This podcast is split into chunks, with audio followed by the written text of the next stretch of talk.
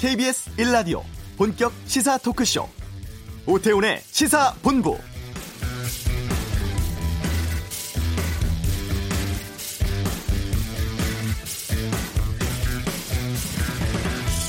한미 정상회담과 유엔 총회 참석을 위해 출국한 문재인 대통령 오늘 새벽 미국 뉴욕에 도착했습니다.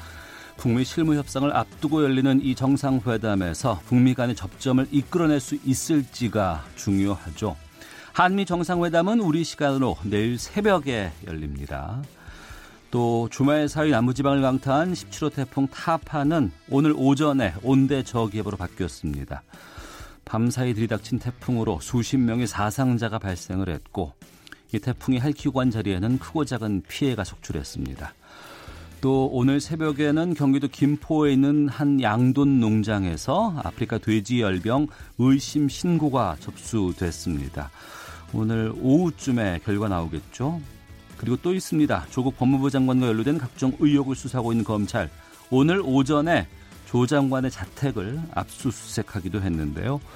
다룰 뉴스가 참 많습니다. 오태훈의 시사본부 잠시 후 이슈에서 행정안전부 연결해서 태풍 피해 상황 집계 살펴보겠습니다. 경제브리핑 원금 손실 반토막난 DLF 투자 문제 짚어보고 주요 정치 뉴스 2부 시사구말리 시간에 사안별로 꼼꼼하게 짚어보겠습니다.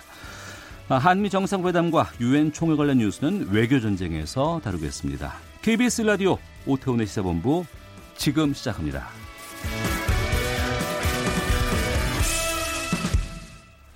네, 이 시각 핫하고 중요한 뉴스들 정리하는 시간 방금 뉴스 KBS 보도본부 박찬영 기자와 함께합니다. 어서 오세요. 네, 안녕하세요. 예. 그야말로 사상 초유의 일입니다. 현직 법무부 장관의 자택을 검찰이 압수수색하고 있는데요. 오늘 오전 상황을 좀 짚어주시죠. 네, 유례 없는 일이죠. 검찰이 모든 힘 다해서 조국 장관 가족 관련 의혹 수사를 지금 벌이고 있는데 오늘 오전에 수장이 집까지도 압수수색하고 있습니다. 조국 장관 집 압수수색은 어, 장관이 출근한 다음에 이루어져서 네. 조국 장관하고 수사관하고 어, 직접 만나지는 않았고요.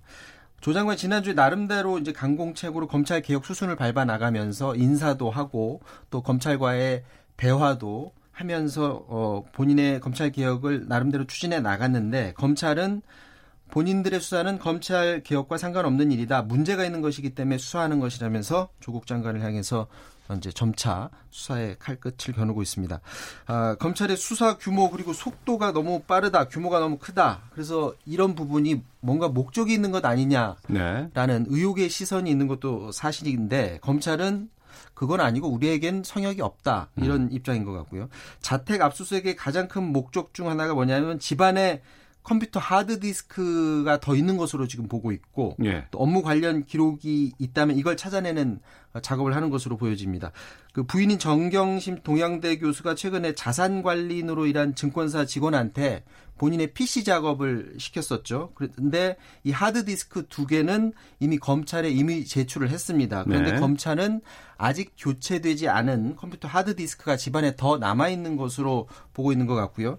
검찰은 부인 정 교수의 증거 증거 인멸 교사 혐의만을 지금 의심하는 게 아니고 네. 조국 장관이 이를 알고도 방조했을 가능성이 있다고 보고 주변인들을 집중 추궁한 것으로 알려지고 있습니다.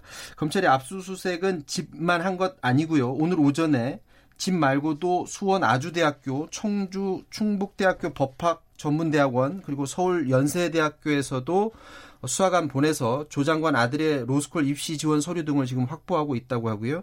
조 장관은 딸의 서울대 공익인권법센터 인턴 증명서 발급과 관련해서 이 부분에 있어서 조 장관이 관련 했다라는 의혹을 지금 언론이 제기하는 곳이 있거든요. 예. 이 언론 보도에 대해서 오늘 아침 출근길에 정말 악의적이다라면서 본인의 입장을 밝혔습니다. 그러니까 조국 장관이 그 기사가 악의적이다라고 밝힌 그렇죠. 거죠. 네. 그리고 조 장관이 공인으로서 그동안 여러 과장 보도를 감수하고 그동안 본인의 입장을 밝혀오질 않았었는데 이번 보도는 정말 참기 어렵다. 그래서 보도에 대해서 법적 조치를 취할 것을 심각하게 고민하고 있다. 이렇게 말을 했습니다. 예. 조국 장관 자택에 대한 압수수색이 오늘 영장이 이제 발부가 됐기 때문에 이제 압수수색에 들어간 것인데 이게 조국 장관의 집이기도 하고 정경심 교수의 집이기도 하잖아요. 네. 어느 쪽으로 영장이 발부된지는 확인이 됐나요? 지금 그 수사 내용만 보더라면 주는 이제 부인과 관련돼서 하는 건데 지금 검찰이 조사하는 게 로스 그 서울대 공익인권법센터 어 만이 아니라 음. 본인의 아들 아들의 관련 그 상장 관련해서도 수사를 하기 때문에 네. 이제 조국 장관이 관여되는 부분도 아마 하지 않을까라는 지금 추정만 하고 있는 상황입니다. 음, 알겠습니다. 정황이라든가 추정 보도가 너무 많아서 이게 좀, 어, 좀 살펴봐야 될 것 같고요. 어, 양쪽에 또 입장이 계속 갈리고 또 집회도 지금 그런 것 같습니다. 퇴진을 요구하는 목소리도 있는가 하면 또, 어, 지난 주말에는 조국 장관을 지지하는 집회도 열렸어요. 네, 그 토요일에 광화문 일대에서 먼저 자유한국당 주재로 대규모 장외 집회가 열렸는데 네. 야당 주재로 열린 긴 했지만 규모가 컸고요. 보수단체 주도로 교보빌딩 앞 그리고 서울대 중앙도서관 앞에서도 집회가 열렸습니다. 반면에 이번 검찰의 대규모 수사가 검찰의 정치 개입이다라고 보는 시민연대가 토요일에 대검찰청 앞에서 대규모 집회를 가졌고요. 검찰개혁 이뤄내자라는 구호 외친 집회 참가자들이 특히 이번 검찰의 대규모 수사가 피의 사실을 계속해서 흘려가면서 수사를 하는 건 이건 분명한 과잉 수사다라고 네. 하면서 이번 기회에 정치 검찰을 청산하자 이런 목소리를 높였습니다. 어쨌든 이번 사안이 국민심 첨예하게 지금 대립되고 있는 그런 상황이거든요. 근데 정치권에서도 이번 사안을 놓고 이제 다가오는 총선에서 유리한 고지를 점령하기 위해 아니면은 불리한 고지로 떨어지지 않기 위해 나름대로 지금 고민하고 있는 부분이 굉장히 예, 드러나 보이는 그런 상황입니다. 네, 알겠습니다. 아, 그리고 하나 더 보죠. 연세대학교 사회학과의 유석준 교수. 위안부 매춘 발언으로 주말에 파장이 컸습니다. 검찰에 고발당했다고요? 네, 그 유석춘 연대 사회학과 교수가 뉴라이트 계열 학자고요. 네. 오래전부터 식민지 근대화론 주창해 왔던 사람인데 2017년 자유한국당 전신이죠. 새누리당 그 시절에 그 혁신위원장을 맡았었던 그런 인물이, 인물이기도 합니다. 네. 근데 예, 이분이 뭐라고 했냐면 학생들 강의를 하면서 위안부가 매춘부의 일종이다라는 식으로 그런 뉘앙스로 말을 한- 하니까 학생들이 이제 질문을 합니다. 네. 지금 매춘부랑 예전에 위안부를 동급으로 본다는 겁니까? 라고 물었더니 음. 유, 교수, 유 교수가 그 사람들이 살기가 어려워서 매춘을 한 거다. 살기가 어려워서. 그러니까 위안부는 매춘의 일종이고 일본 정부가 일본 정부한테만 책임을 물을 수는 없는 식 아니냐라는 뉘앙스로 이제 말을 한 거예요. 그러니까 이 이야기가 강의 중에 나왔다는 거죠? 그 본인의 그 전공 수업에서 이 말을 했었던 겁니다. 어. 그러니까 이런 유고수의 망언이 이제 전해지니까 연세대 동문 단체들이 성명을 내고 류석춘 교수의 파면을 요구를 했었고요. 네. 총학생회도 징계를 요구해 놓은 상태고 시민단체인 서민민생대책위원회가 오늘 오전에 허위사실 유포, 명예훼손 등 혐의로 어, 고발을 했습니다. 특히 질문한 여학생한테 이제 뭐라고 했냐면 궁금하, 궁금하면 한번 해볼래요라고까지 말을 했는데 뭘 해봐요? 그러니까 이 부분이 성희롱이다라고 지금 보고 있는 거고요. 예. 여학생들도 그렇고 시민단체들도 그렇고 한번 해보려고 하는 게 결국 매춘 한번 해볼래요라고 말했던 것 아니냐라고 해서 굉장히 지금 반발을 하고 있는데 네. 유석춘 교수가 오늘 아침에 뭐라고 해명을 했냐면 무슨 소리냐 자기는 매춘이라는 말을 안 했고 해볼래요라고 했는데 이거는 조사 한번 해- 한번 너희들이 해봐라라는 뉘앙스로 지금 본인은 또 해명을 하고 있습니다. 어쨌건 이 굉장히 지금 논란이 되고 있으니까 연세대가 오늘 오전에 또 공식적인 입장을 내놨습니다. 네. 유석춘 교수가 그 강좌하는 그 어, 강좌가 이게 적절한지 이게 어, 정말로 어 뭐죠 위안부를 비난하는 목소리를 냈던 건지 그 성평등 윤리인권위원회를 통해서 공식적인 조사에 들어갔다고 하고요. 예. 류 교수의 교과목 강의를 오늘부터 중단한다고 밝혔습니다. 음. 하나만 더 보겠습니다. 정부가 60세 정년 이후에도 퇴직자들을 계속 고용하도록 의무화하는 제도 검토하겠다. 아, 이렇게 밝혔는데 실제로 먼저 도입을 한 나라가 일본이 있는데 여기에서 좀 마찰이 좀 있는 부분들이 생겼다고요? 일단 뭐 이 제도가 어, 도입이 되면 지금 검토 단계니까 예. 일단 청년들하고 고용 문제는 분명히 마찰이 생길 겁니다. 청년들이 이제 취업을 꺼리는 중소기업이나 중견기업만 정부가 지원금을 지원해 준다고 하더라도 어차피 의무화되면 대기업에서도 이걸 제도를 시행해야 되니까 그만큼 네. 청년 일자리 뺏는 것 아니냐라는 논란은 생길 수 있는 부분인데 그런데 일단 의무화를 하게 되면 모든 기업이 이걸 제도를 도입을 해야 됩니다. 일본의 사례를 봤더니 2016년 기준으로 후생 노동성 조사 결과를 봤더니 기업의 74%가 65세까지 의무 고용을 하고 있고요. 네. 또 71%는 70세까지 의무 고용을 지금 하고 있는 것으로 나타났거든요. 71%가요. 상당히 많군요. 아니 21%가 21%가. 70세까지. 예. 근데 일본 기업에서 계속 고용 제도를 근무하는 고령자들의 불만 부분이 뭔지 한번 살펴봤습니다. 경기연구원이 예. 그걸 조사를 해봤는데 음. 퇴직 전에 하던 일이나 퇴직 후에 하던 일이나 업무량이 똑같은데 급여가 줄었다라는 부분이 굉장한 불만으로 나타났다는 겁니다. 네, 네. 그러니까 만약에 예를 들어서 업무량이 줄으면 받아들일 수 있는 부분이 있는데 음. 업무량은 같은데 급여가 주는 건 이건 동일 노동 동일 임금에 위배된다라는 부분에 있어서 굉장한 불만이 있는 것으로 어, 조사됐고요. 결국 이런 문제가 나오지 않게 하려면 임금 피크제를 통해서 서서히 임금을 줄인다든지 네. 아니면 일단 퇴직한 다음에 재고용을 했을 때 확실하게 업무량을 줄여서 시간을 줄인다든지 해서 어 임금을 줄이라 줄이더라도 마찰이 없도록 하는 게 굉장히 중요한 부분이고 우리나라가 고령자 고용률이 굉장히 높은 나라입니다. 왜냐하면은 복지제도 굉장히 좋지 않기 때문에 이제 일을 해서 아, 밥벌이를 할 수밖에 없는 그런 상황인데 우리나라 고, 령자 고용률이 66% 정도 되거든요. 네. OECD 평균이 58.4%니까 굉장히 높은 편인데 반면에 일자리의 질은 OECD 국가와 비교해서 굉장히 좋지 않습니다. 가장 안 좋은 것으로 지금 나타났는데 임시직 비율이 제일 높습니다. 음. 다시 말해서 일, 일을 많이 하긴 하는데 돈을 적게 버는 임시직 위주로 고령자들이 일을 하는데 이 제도가 도입되면 과연 임시직을 다 정규직으로 바꿀 수 있느냐? 그건 사실 거의 불가능한 일이고 예. 일부분이라도 좋은 일자리로 바꿔 준다면 계속 고용을 통해서 고령자들이 조금 나은 일자리로 일을 할 수 있지 않을까? 아, 그런 생각을 해봅니다. 알겠습니다. 자, 방금 뉴스 KBS 보도본부 박찬영 기자와 함께했습니다. 수고하셨습니다. 이어서 이 시각 교통 상황 살펴보겠습니다. 교통정보센터의 김민희 리포터입니다. 네, 도로 위로 돌발 구간이 많은데요. 경부고속도로 부산 방면 동탄 분기점 부근에서는 사고가 났습니다. 승용차 넉 대가 부딪히면서 2차로가 막혀 있는데요. 부근으로 차량들이 차로 변경을 하느라 많이 혼잡한 만큼 더욱 주의해서 지나시기 바랍니다. 이전 구간에서는 한남부터 서초 사이와 또 신갈 분기점에서 수원 사이로 정체되고 이후 동대구 분기점 부근에서도 벌써 1시간 가까이 사고 처리 작업을 하고 있습니다. 1, 2, 3차로가 막혀 있는 만큼 이 일대로 정체 매우 심합니다. 남해고속도로 순천 방면 광양터널 부근 2차로에서는 승용차 단독 사고를 처리하고 있습니다. 중부 내륙고속도로 창원 쪽으로 여주 일대의 정체가 심한데요. 이는 작업 여파입니다. 그 밖에 중부고속도로 남이 쪽으로 산곡분기점에서 광주나들목 사이 정체 역시 작업 여파고요. 이후로는 호법분기점에서 모가 사이로 더딘 흐름 이어지고 있습니다. KBS 교통정보센터였습니다.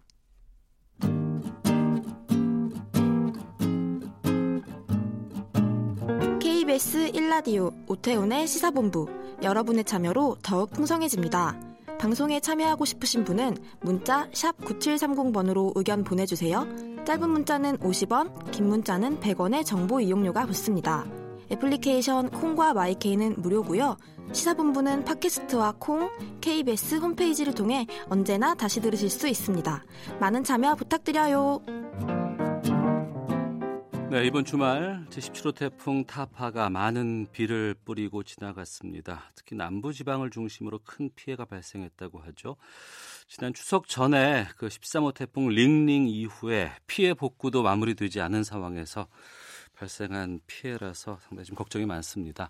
행정안전부 복구지원과의 박성식 과장 연결해서 피해 상황 또 복구 계획 들어보도록 하겠습니다.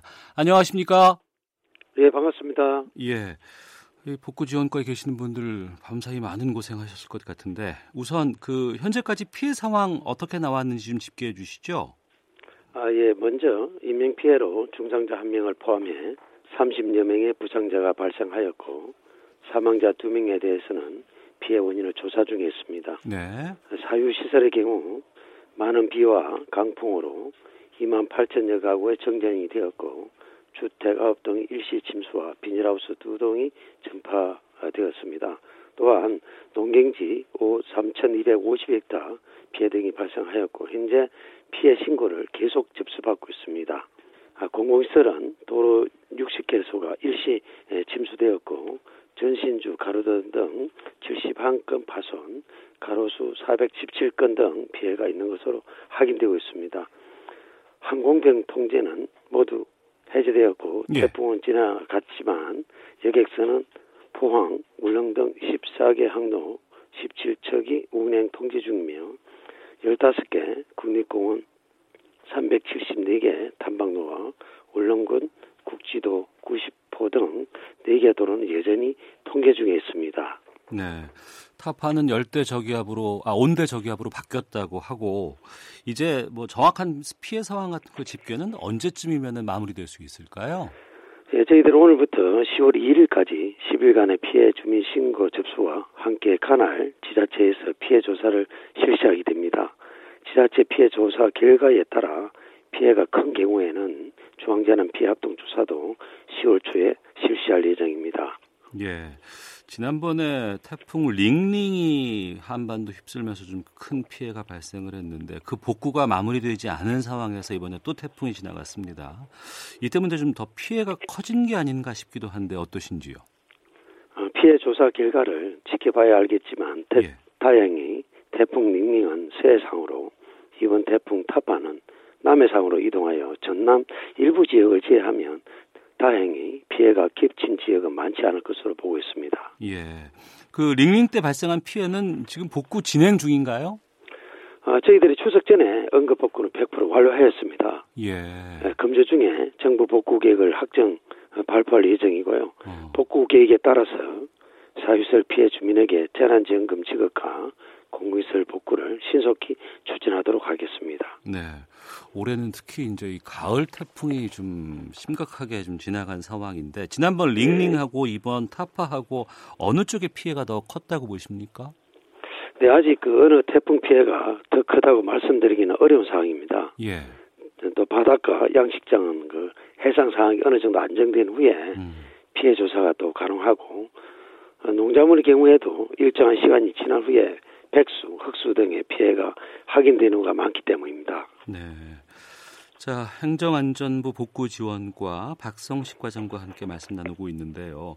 이제 뭐 피해 상황 집계되고 나면 이제 복구로 들어가야 될 것 같습니다. 네, 그렇습니다. 네. 어떻게 복구를 하게 되는지 그 복구 단계도 또 이번 정부의 복구 계획도 좀 설명을 좀 해주시죠. 네, 그래 하겠습니다. 현재 추가 피해가 없도록 피해 시설물 등에 대한 응급 복구 중에 있습니다. 10월 초까지 피해 신고 접수와 지자체 피해 조사를 실시하게 됩니다.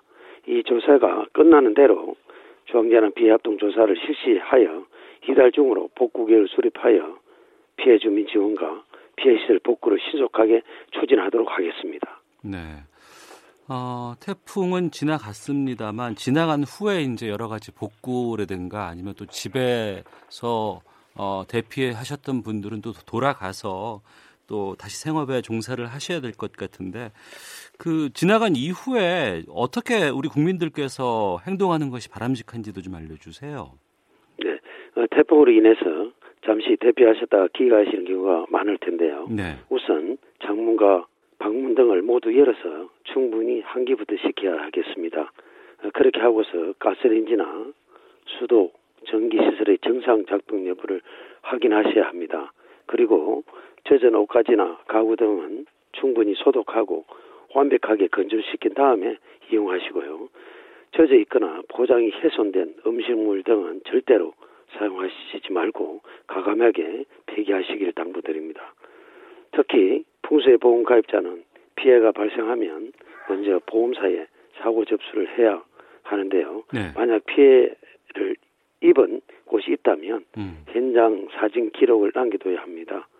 이후 주 보상 과정에서 필요하신 조치만큼 꼼꼼하게 규모를 확인할 수 있을 정도는 기록해 두시기를 당부드립니다. 네.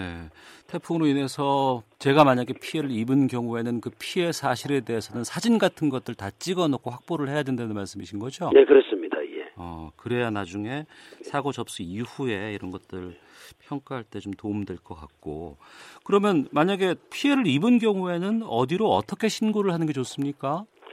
아, 예, 만약 시상이 발생됐을 경우에는 전기안전공사나 가스안전공사, 지역 상수도 사업본부 등에 신고하셔야 합니다. 정부 민원 전화 110번을 이용하실 수 있고요. 예. 지역번호 120번을 누르셔서 지역 민원 전화를 이용하는 것도 방법이 되겠습니다.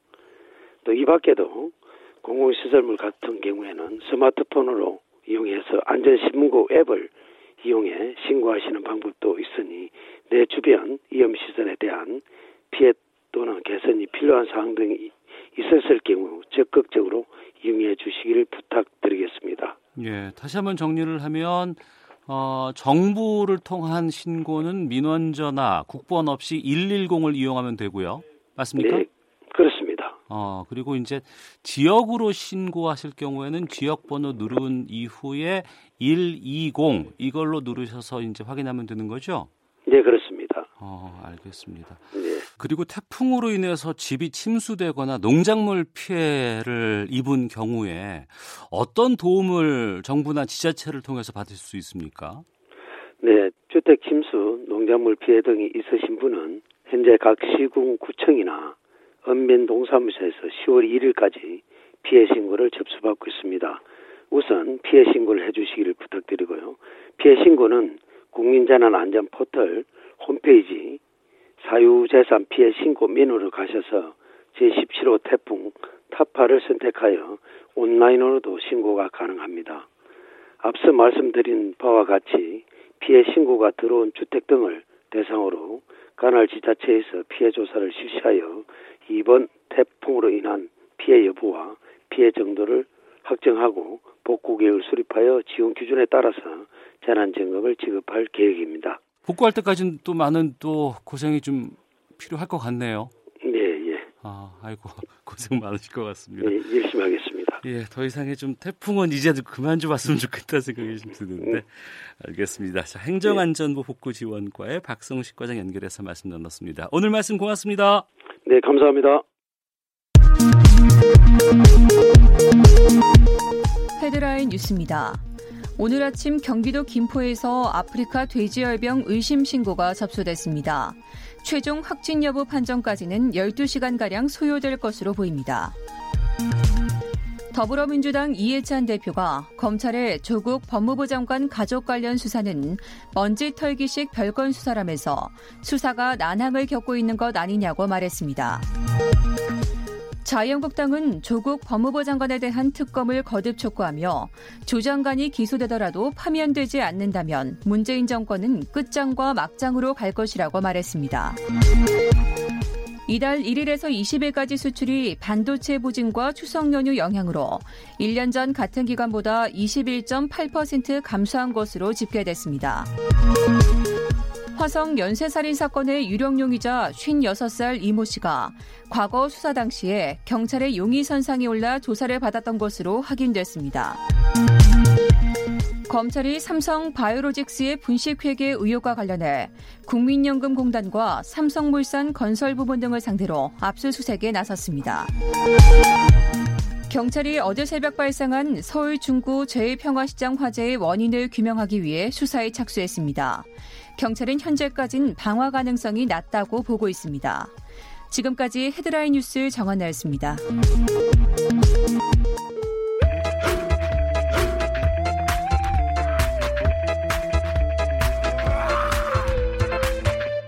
오태우래 시사 본부. 네, 오태훈의 시사본부 듣고 계신 지금 시각 12시 44분 됐습니다. 매주 월요일 알기 쉽게 경제 뉴스를 풀어주는 시간 경제 브리핑이 있습니다. 참 좋은 경제연구소 이인철 소장과 함께합니다. 어서 오십시오. 네, 안녕하세요. 예, 저희가 이거를 몇 번 다뤄봤습니다. 근데 이제 어려워요. 이게 음. 현실로 문제가 지금 드러나는 상황이라서 이거 안 다룰 수가 없어서 다시 좀 알아볼까 하는데 해외 금리 연동형 파생 금융 상품에 투자한 투자자들 원금의 절반 이상을 어, 손실을 보고 있습니다. 이게 DLS, DLF 이렇게 저희가 한번 다뤄보기도 했었죠. 먼저 좀 다시 이게 어떠한 상품인지를 좀 소개해 주세요. 한글로도 어려워요. 네. 해외 금리 연계 음. 파생 결합 상품. 그러니까 외국의 금리와 연계돼서 무언가를 어, 수익을 좀 나게끔 하는 걸 만들어 본 거 아니에요? 맞습니다. 예. 우리 주식은 어디 가서 사죠? 증권사. 증권사 가서 그렇죠. 예. 근데 펀드는 펀드는 은행 가서도 그, 가입이 있어요. 예, 맞습니다. 맞습니다. 예. 그래서 DLS, S는 증권, security의 이니셜, 네. DLF, F는 펀드의 이니셜입니다. 머리 글자. 그거는 은행에서도 팔 수 있고 그렇습니다. 예. 그러니까 DLS는 파생 결합 증권, 증권사에서 팔고 DLF는 파생 결합 펀드, 네. 은행에서도 판매가 가능해요. 그러면 도대체 파생 결합 상품이라는 게 도대체 뭐냐? 이게 종가 맞추기 경기예요. 음, 종가. 음. 예를 들어서 이제 3개월 후에 금리가 어떻게 될지, 네. 현 수준보다 떨어질지 내릴지, 음. 그리고 환율이 어떻게 될지, 네. 원자재가 어떻게 될지, 하물며 날씨도 있어요. 어. 날씨가 좋을지 나쁠지. 예. 이런 이제 미래 특정 시점에서 현재보다 오를지 내릴지 내기라는 거예요. 내기. 내기. 예, 예, 예. 근데 이런 기초 자산, 내기하는 기초 재료가 워낙에 많아요. 어. 그러니까 여러 가지 다양한 파생 상품을 만들 수도 있는데 근데 이게 문제가 되는 게 뭐냐? 독일의 독일, 미국, 영국 경기가 안 좋아지겠다 싶으니까 여기 금리가 예. 마이너스 금리가 나고 있다는 거예요. 예. 그러니까 이런 이제 독일, 미국, 영국의 이 국채 금리와 연경 아, 연동된 파생 결합 상품에 따라 투자하신 분들이 큰일이 난 겁니다. 음. 가장 문제가 심각한 게 이제 독일 10년물 국채 수익률 맞추기 되기를 했는데요. 네. 독일의 국채 금리는 이전까지 마이너스 0.2% 아래로 떨어져 본 적이 없어요. 음. 근데 지금은 마이너스 0.7%까지 떨어지는 일이 사상 초유의 일이 발생하고 있습니다. 이러다 보니까 내가 발생한 마이너스 0.2% 아래로 국채 금리가 떨어지게 되면 원금 전액 손실 가능성까지 있다라는 겁니다. 네. 이게 문제가 되고 있는 겁니다. 예. 그러니까 이 상품을 고위험 상품으로 우리가 볼 수밖에 없는데 맞습니다. 이걸 우리은행하고 하나은행 두 곳에서 팔았고 우리은행은 이미 손실이 결정이 났어요. 끝났어요. 만기가 돌아와서 손실률이 우리은행 쪽은 60%가 났다고 하고 내일 모레 하나은행에서도 이 펀드 끝난다면서요. 맞습니다.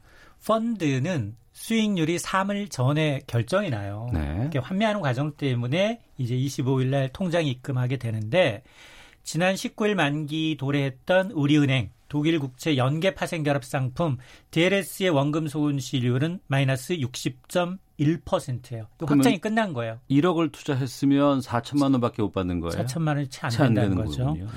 그런데 여기 뭐 물론 이 지난달 말에 원금 전액 손실 구간에 진입했었거든요 한때. 근데 이런 거는 정확하게 종가 맞추는 날 네. 그날 기준이기 때문에 일단 뭐 최악은 피했지만 그래도 그래도 이 상품에 투자한 64명의 투자자가 원금 131억 원 가운데 78억 원을 날리게 된 겁니다. 네. 그리고 오늘 25일 만개가 돌아오는 하나은행이 판매한 DLF 손실률은 46.4%로 집계가 됐는데 이 상품은 조금은 투자 자산이 틀려요. 기초 자산이 독일이 아니에요. 네. 이건 미국의 5년 금리, 영국의 5년 이자율 연계형 상품이에요. 어. 이게 혼합한 겁니다. 예. 이 투자 규모가 한 10억 원인데 이미 4억 6,400만 원 정도 투자자들의 손실이 이어지고 있다라는 건데 이게 이렇게 떨어지게 되면 이게 사실은 문제는 시작에 불과해요. 왜냐하면 만기를 좀 봤더니 음. DLF 잔액 올해 만기가 490억 원에 불과하지만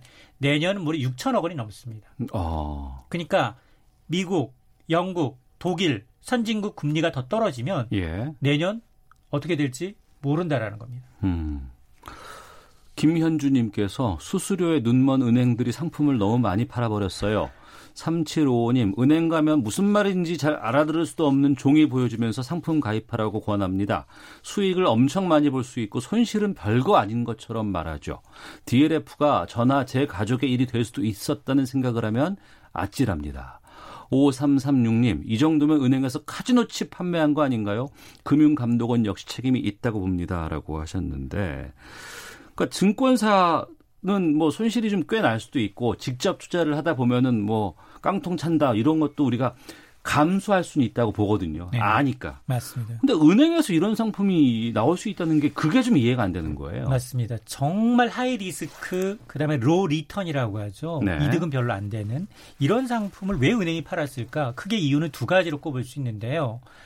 지금까지 사실은 은행은 은행은 어떤 입장이었느냐? 아, 예금 금리, 대출 금리에 차를 먹는다. 음. 이게 소비자들 이자 장사하는 거 아니야? 네. 이런 비판이 쇄도했거든요. 예. 저금리 기조에도 연일 사상 최대 실적이에요. 순익 잔치를 벌였어요. 예. 그러다 보니까 은행 나름대로 그러면 비이자 수익을 좀 넓혀보자, 확대해보자. 음. 취지는 나쁘진 않아요. 예. 그럼에도 불구하고 이제 은행 창구에서 뭐라고 얘기를 했느냐. 아니, 수익은 기껏해야 예금 이자의 두 배 정도 아니에요? 음. 근데 손실은 원금 100%예요. 왜 이런 비정상적인 상품을 파느냐? 네. 그러면서 뭐라고 창구에서 선전을 하느냐? 아니, 독일이 설마 망하겠어요? 음. 이렇게 팔았다는 거예요. 네, 네. 그러면서 이 사실은 이런 이제 금리 상품이 이제 정말로 예전에 가보지 못했던 경기 침체가 벌어지니까 예전에 가보지 못했던 수익률이 마이너스로 나오게 되면 리스크 관리를 좀 해줘야 돼요. 음. 이게 지난 3월부터 이런 징후가 좀 나타났기 때문에 관리를 해야 되는데 관리 능력이 없었던 겁니다. 네. 그다음 또 하나 속셈은 뭐냐?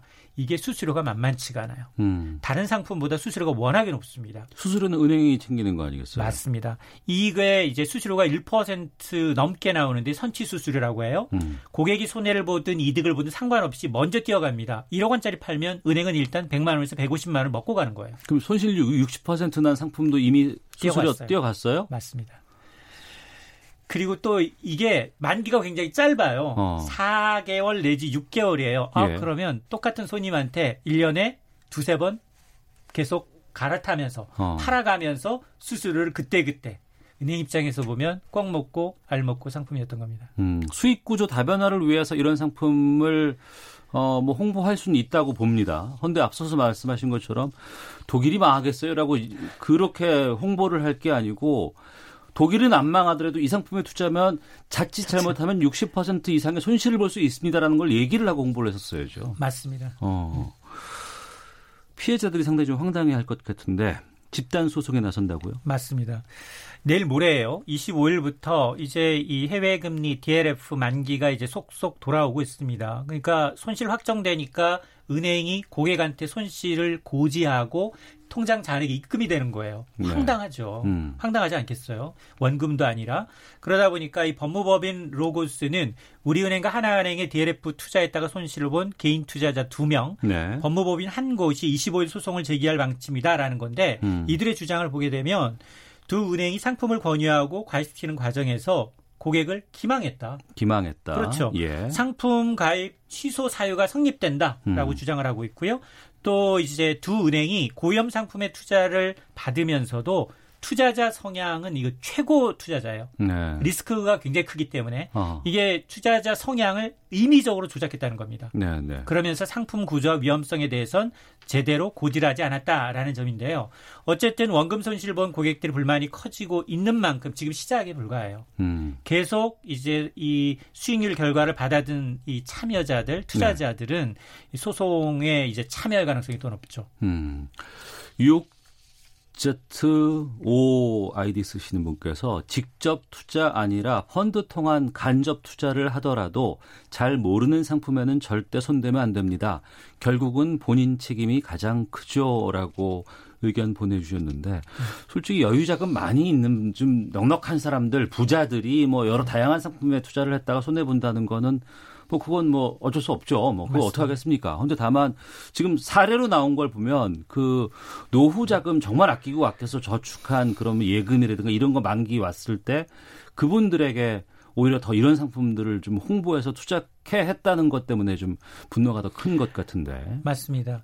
이제 금융소비자원에 접수된 피해 사례를 보게 되면 아 지금 보통 이제 만기가 된 그동안은 진짜 투자 상품은 거들떠 보지도 않았어요. 예, 예. 예 적금 목돈이 되니까 다시 재예차하기 위해서 찾아갔더니 아유 여기다가 음. 이제 1억 원 기초가 1억 원이니까 기본이 그러니까 8,500만 원 만기 찾으시고 여기다 1,500만 원 더 얹으세요. 예, 예. 그러면 확실하게 연 4, 5% 먹습니다. 어. 은행 이자 지금 넣어봐야 얼마 안 돼요. 예. 이렇게 지금 현혹했다는 거고요. 어. 또 하나는 뭐냐? 아, 그리고 도 지난 3월부터 독일 국채 금리가 급락했으니까 아, 이제 불안하잖아요. 음. 그러면 찾아가면 오히려 그때 뭐라고 얘기하느냐?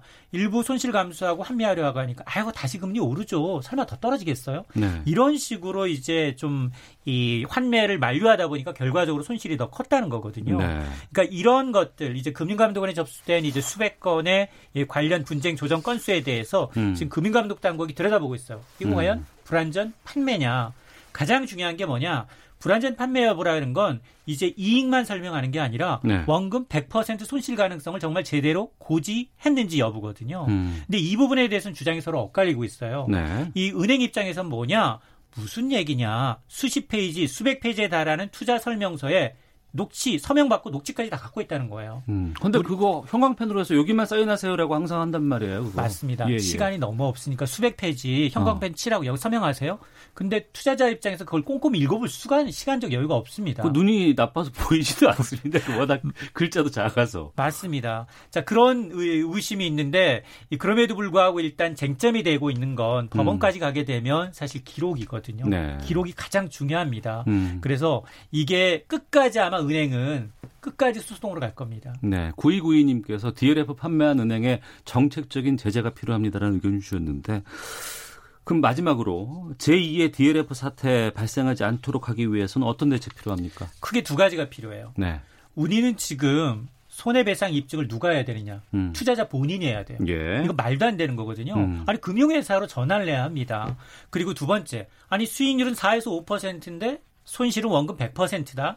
이런 손익이 비대칭적인 상품은 만들지도 말고 팔지도 못하게 이제 강력하게 제재할 필요가 있거든요. 네. 그래서 이렇게 두 가지를 담은 소비자 금융 보호법이 지금 현재 국회 10년째 지- 지금 계류 중에 있거든요. 음. 이번 기회에 이 소비자 보호 차원에서 이 금융 소비자 관련 보호 법안이 하루빨리 국회를 통과해야겠습니다. 알겠습니다. 경제 브리핑 참 좋은 경제연구소 이인철 소장과 함께했습니다. 오늘 말씀 고맙습니다. 네, 감사합니다. 예.